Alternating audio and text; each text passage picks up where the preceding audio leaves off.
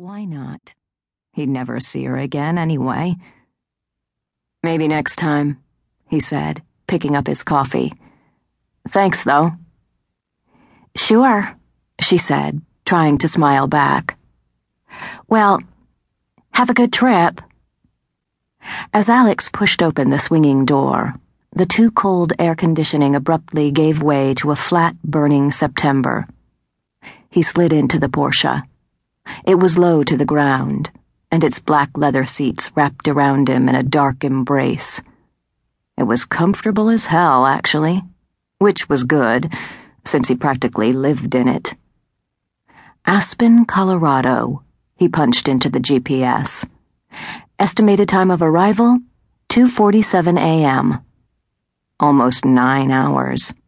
He'd drive straight through, he decided, taking a gulp of coffee. He didn't need sleep.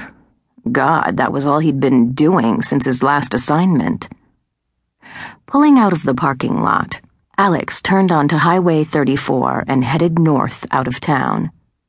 If you could call it a town. There were a few dozen grids of streets with clapboard houses and a couple of long, brightly lit strip malls, where the rootin' tootin' teenagers probably cruised up and down on Saturday night drinking Bud Lights and shouting at each other. Just outside the town limits, it all ended and became dust and grain silos and oil pumps. Setting the cruise control to 70, Alex turned on the radio. The Eagles came on, warbling about the Hotel California, and he grimaced. Switching to his iPod instead, he put on some neoclassical as the Porsche began to smoothly eat the miles. And briefly, he wondered what Vicky would think if she knew he had a semi automatic rifle in his trunk. The Rocky Mountains cradled Aspen deep within them, like a giant's palm lightly cupping a handful of diamonds. The road twisted and turned down the mountain as Alex approached the city his headlights sweeping the dark asphalt in front of him. Startled rabbits froze on the side of the road, their eyes wide. And once he disturbed a buck, sending it crashing and leaping into the woods. His car clock read 251 as he crossed into the Aspen city limits. Not bad. The GPS directed him to Tyler Street a quiet, tree lined avenue not far from downtown. One of the street lights was flickering. The rest glowed silently, showing a row of houses with large bay windows and immaculate front lawns. No house lights were on. Everyone was asleep. Alex parked his car a few doors down from number 1124. Propping his elbows against the steering wheel, he surveyed the house his dark eyebrows drawn together thoughtfully. Sometimes you could see a sign of them if you knew what to look for. But there was nothing here.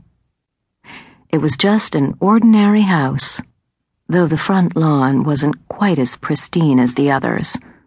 A few weeds grew here and there, spiking rebelliously up through the grass. Letting down the neighborhood, tisk tisk, thought Alex. He'd transferred his rifle to the front seat before he began the descent into Aspen. And now he clicked the magazine into place and sighted along the rifle's length, squinting through the infrared lens at the house. The front door snapped into an eerie reddish focus. He could even read the name on the wrought iron mailbox that was affixed to the front porch wall T. Goodman. Goodman? Alex snorted despite himself. The creatures often took human last names to help them blend in. Nice to see that some of them had a sense of humor. He screwed the silencer onto the rifle's muzzle. It was state of the art, as sleek and gleaming as the rifle itself.